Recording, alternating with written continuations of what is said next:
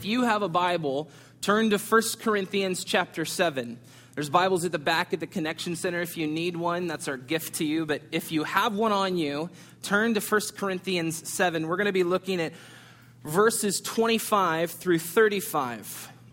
And there is this stigma around the subject that we're talking about this morning, and that's singleness. And for whatever reason, in today's time, we believe that if we're single, then the reason we're single is that we have not yet found the person we're to marry. Now, there's truth to that, but that's not always the case.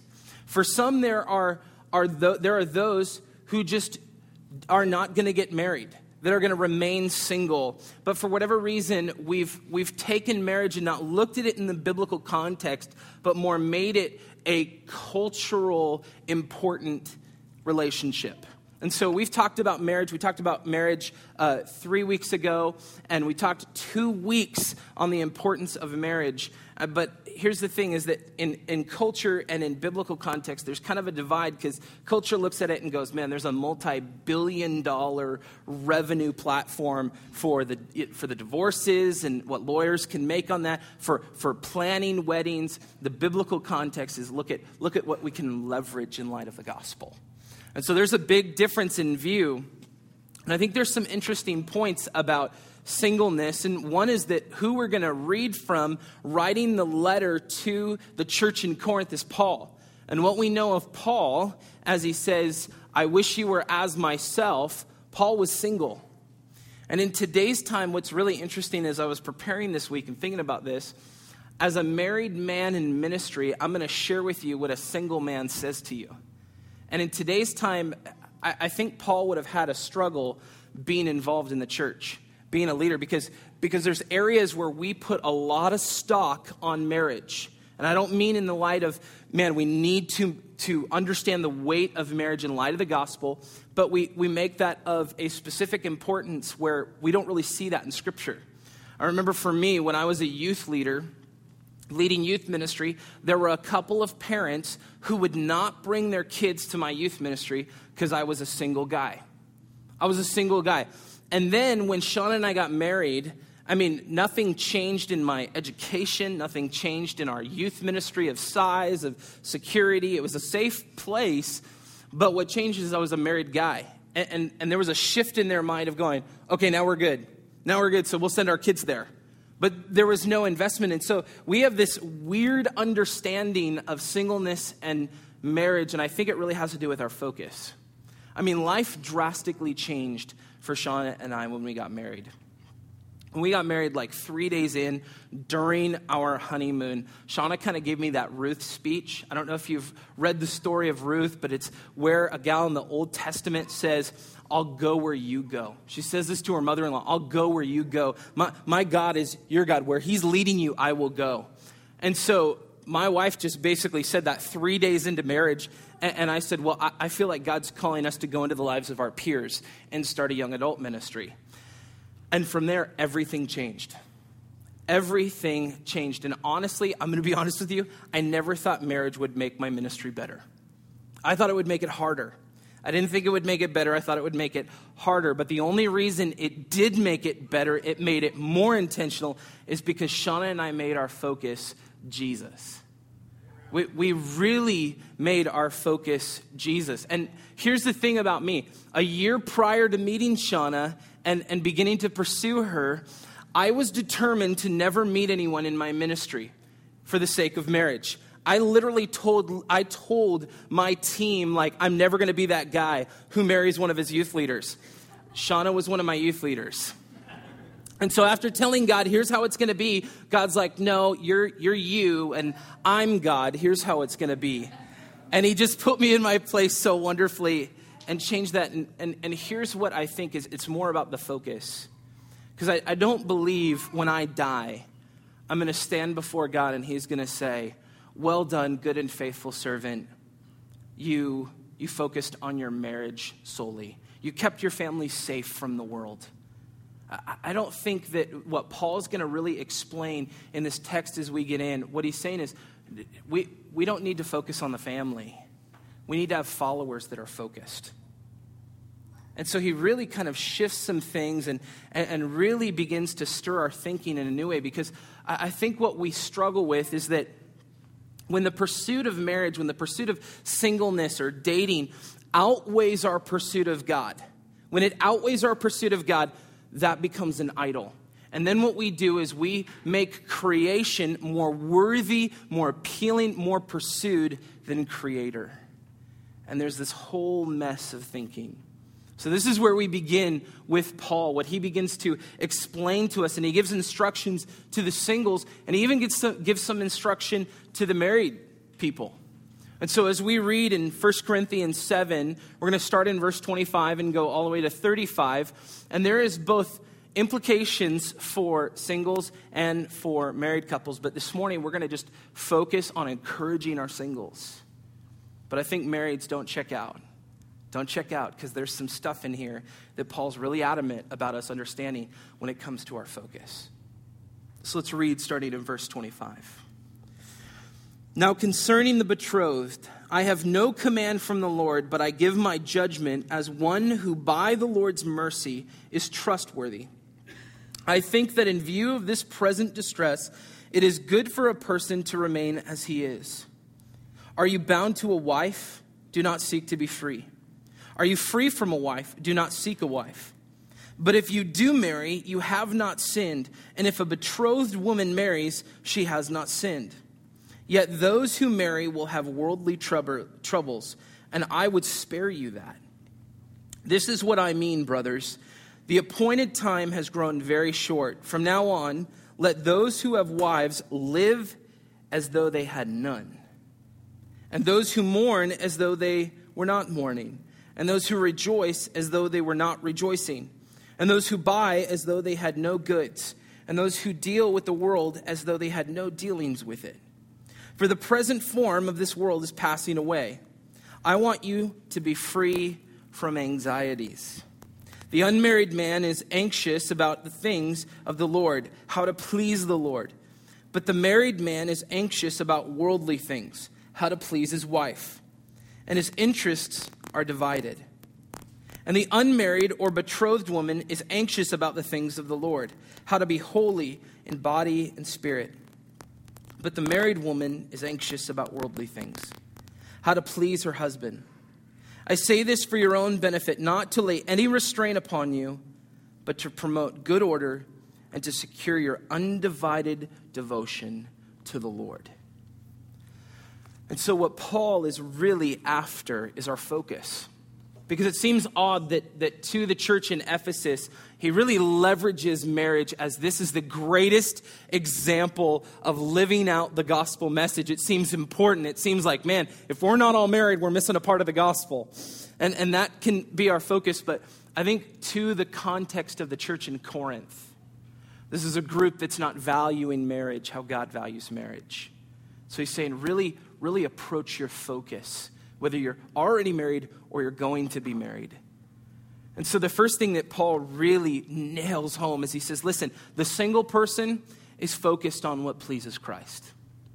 The single person is focused on what pleases Christ. And for us to focus on what pleases Christ, it really means that we are focusing every area of our lives on Christ. And that, that may sound simple, and the, the reality is, is because it is that simple. I think there's some steps that we can ta- take, some areas that we can begin to pursue that lay before us some clarity as followers. And the three simple steps that I would say is the first, that we need to pursue a prayer life. We need to have a faithful prayer life. And, and I think we need to learn the posture of a committed prayer life. Singles, I think you have an incredible example in this. I think all of us together, but I think singles, for you to learn what that posture looks like, for you to fight for the times with Jesus and make it that priority, to be intentional. Philippians four six says, do not be anxious about anything, but in everything by prayer and supplication with thanksgiving, let your requests be made known to God. Don't be anxious about anything. Bring it, bring it all to prayer. Be intentional with your posture. I think the second thing that really helps us to focus on what pleases Christ is to serve. Learn to be selfless with your time. I think especially young singles struggle with this because I think we can shift our focus back and forth, to and fro, and until we really understand what pleases Christ, how can I take my life and make it yours, God? I think we're just going to continue to struggle in this cycle. I think we need to get off our, our butts and start serving in our churches. And I think sometimes we sit and we hear that announcement, and we're like, okay, maybe I'll, I'll wait for the next one. I'm not sure if that's really my thing, or that's my gifting, that's my wiring. But, but here's what I think is the intentional servant seeks out what the needs are. Don't, don't wait for what's in the program. Don't wait for who gets up on a Sunday morning. Seek out what's the, what are the needs of this community. Your, your focus isn't divided, so, so make it intentional. James points this out clearly to us. In James one, verse twenty-two, he says, "But be doers of the word and not hearers only, deceiving yourselves." So what James is pretty clearly saying is, listen, don't just hear the the word of God and then walk away and don't apply it. Don't just hear it and don't put it into action. Be servants. Be faithful to serving. Leverage your gifts. Leverage the time that you have. Begin to find what are the needs of the church. Where can I serve where, where some of these other people don't have the ability to serve? I think singles, you have an incredible ability. At, at eleven o'clock at night, you're having a good conversation about Jesus. At eleven o'clock at night, I'm changing a diaper, okay? So let's just understand that all of us are in different seasons. For at eleven o'clock, others are sleeping. That's what normal people do, apparently. But all of us are in these different places. And so leverage the gifts that God has given you. Leverage the season you're in. I think the third, especially young, young singles, young people, learn to give. Learn to tithe with your money. For whatever reason, uh, us young people don't understand this concept. And I think there's also been a lot of abuse in church, and that scares us. I think we see churches shutting down for reasons that they, they leveraged finances irresponsibly. We leverage finances irresponsibly. I think we really need to understand.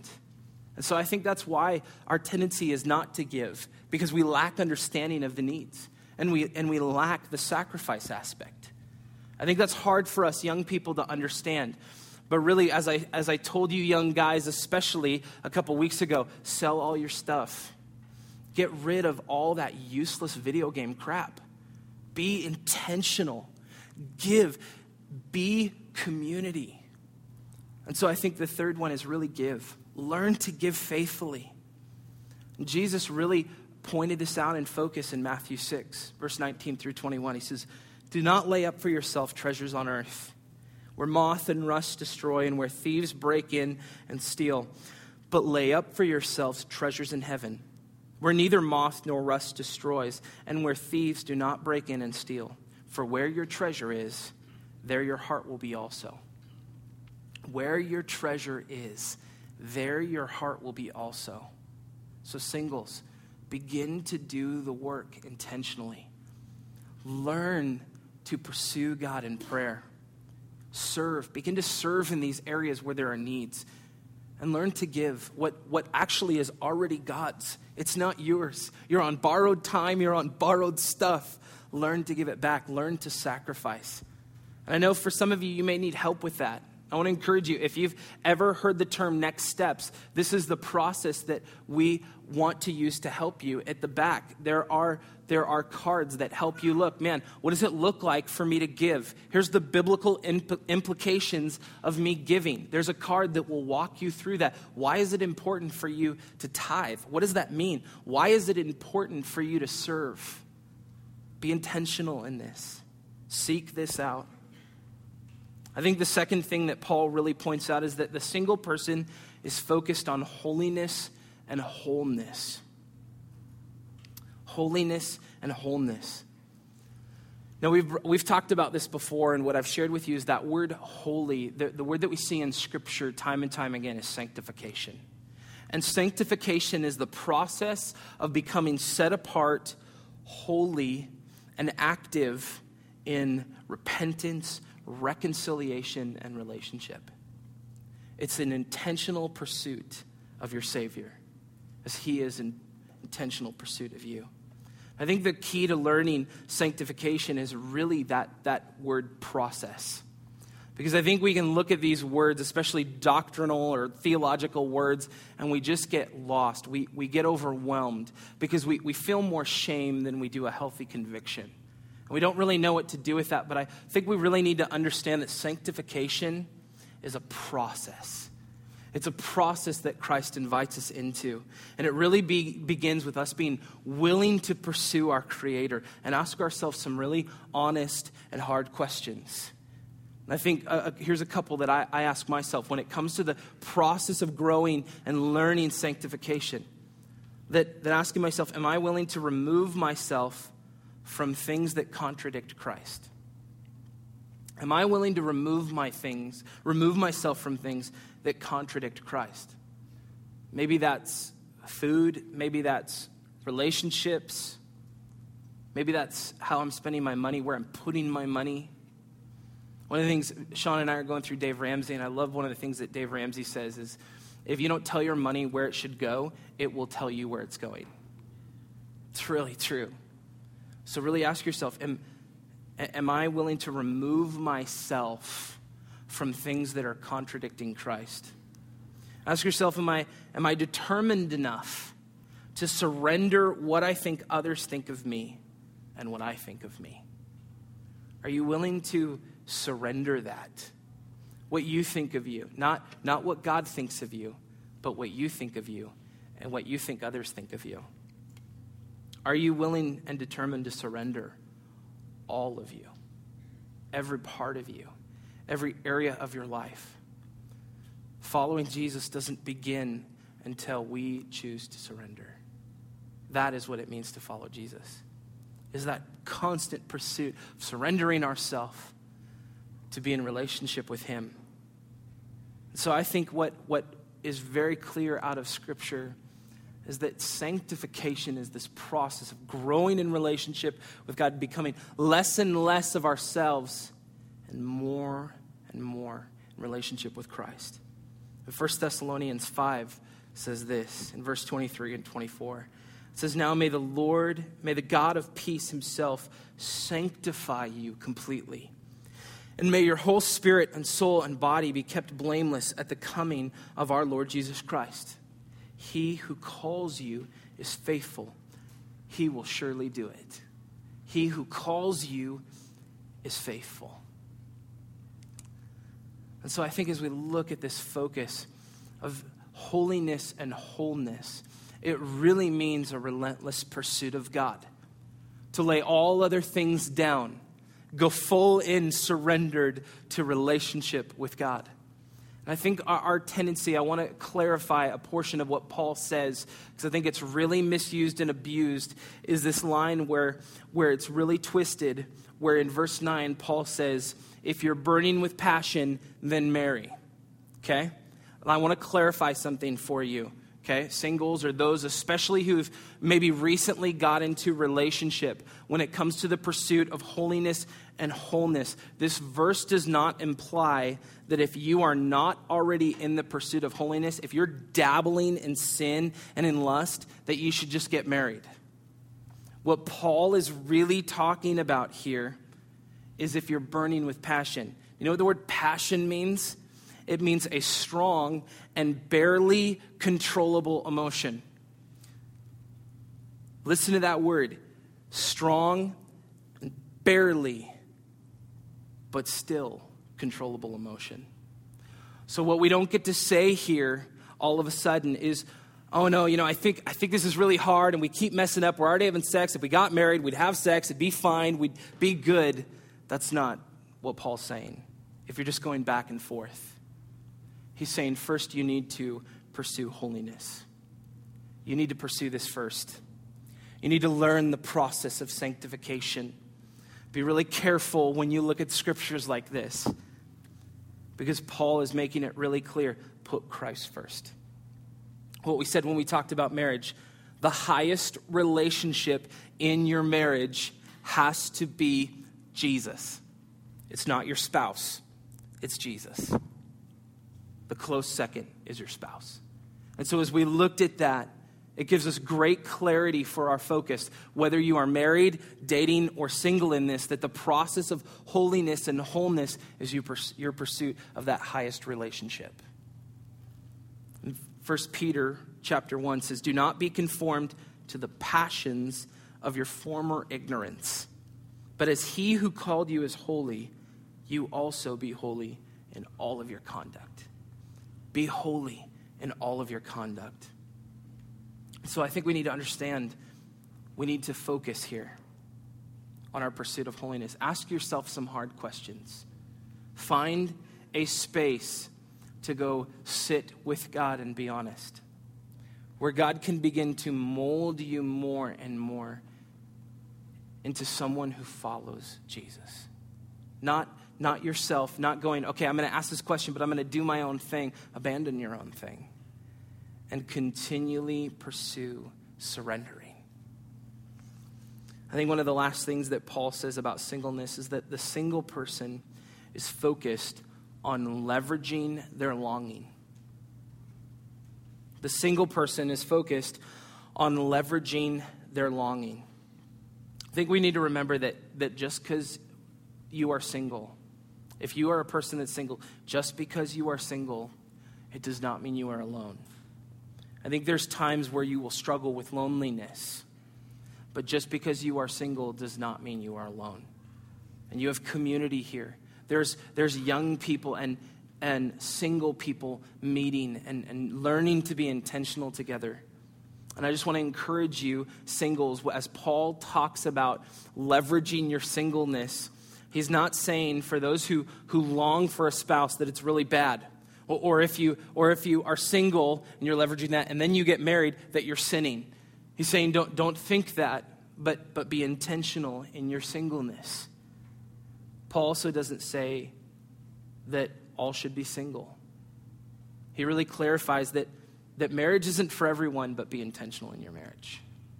So he's saying our focus needs to be on leveraging our longing. And I think what Paul is really getting at to those single, those who choose to remain single, is that they have an ability to leverage where they're at, to leverage the opportunity, the season that God is calling them to. And so singles, those of you that are single, I want to encourage you. You have a great ability and a great opportunity to model Christ and to live out the gospel in a way that I can't. Okay? Really hear that. I want to encourage you. You have a great opportunity, a great ability to leverage the gospel in a way that I can't. Because I've told some of our guys this before. While I'm changing a diaper at eleven, you have a, an ability to have a conversation in another atmosphere. Leverage where you're at. I think God stirs our hearts sometimes towards marriage going, man, I desire to be married. That's not bad. But also understand that it's not bad if you're going, I don't feel that longing. Then leverage your longing to remain single. Leverage that. God has gifted you in that. I mean, what we've talked about in the weeks prior, I've said, bank everything on Christ. I've continued to use this terminology week after week. And this is what I mean when I say that, is that when things get hard, When you when you feel like you're not comprehending, when you feel like your focus is getting jaded, and, and let me just under, let me clarify this for you. It it will get hard at times. When it gets hard, when it gets difficult, live for Christ instead of what the world has to offer you. Whatever's temporary, choose what's eternal. Lean in, no matter what lies ahead. Lean in to where Christ is calling you and leverage your longing. Don't live in it. Leverage your longing. Don't live in it. Because I think when you leverage your longing, you begin to see it in light of what Christ wants to do with it. When you just live in it, you're consumed by where you're at. And I think there's a difference in focus. And I think we need to think about Paul here. As we come to a close this morning, think about Paul. This is a guy who's single. This is a single guy. and, and some of the greatest ministry leaders that we see in the New Testament are single guys. Jesus was a single guy. Paul was a single guy. They leveraged their longing. They leveraged where they were at. I think back to what Paul said when he first began to write his letter to the Roman church. In verse sixteen, he says, of Romans chapter one, I am not ashamed of the gospel, for it is the power of God for salvation to everyone who believes. I am not ashamed of the gospel. I am not ashamed of the gospel. So Paul continually leveraged his longing. It, it wasn't going, I guess I'm just single now and, and, and everybody else is getting married, so I probably should get married. I mean, Paul would have had some great writings that he could have shared with the church from a point of marriage, but he didn't. He remained single. And so he leveraged his longing for the gospel to be spread. For the gospel to be spread throughout the world. So he says, I am not ashamed of the gospel. I'm going to go wherever it leads me. Wherever it leads me. But here's what I think we need to understand. If we're going to choose to be intentional, if we're going to choose to live for Christ, remember that what Paul was willing to say in this is that I will not be ashamed of the gospel, but I'm willing to be shamed for the gospel. I mean, you take a guy who throughout Scripture you read is bitten by poisonous snakes. He won't die. You whip him. He says, to Christ be the gain. You beat him and throw him in prison. He starts singing hymns and converting all the people in the jail. This is the guy that would make you angry if you weren't on God's side. Paul was leveraging his longing. I'm willing to be ashamed. Willing to be shamed for the gospel, but I won't be ashamed of it. I'm willing to be shamed for it. I'm willing to be physically, emotionally put to shame. I'm going to leverage my longing for the gospel. God's remained me single. So singles, be intentional. Bank everything on Christ. Every moment of your day, every decision that you make, bring it to the foot of the cross and pursue Jesus. Let's pray.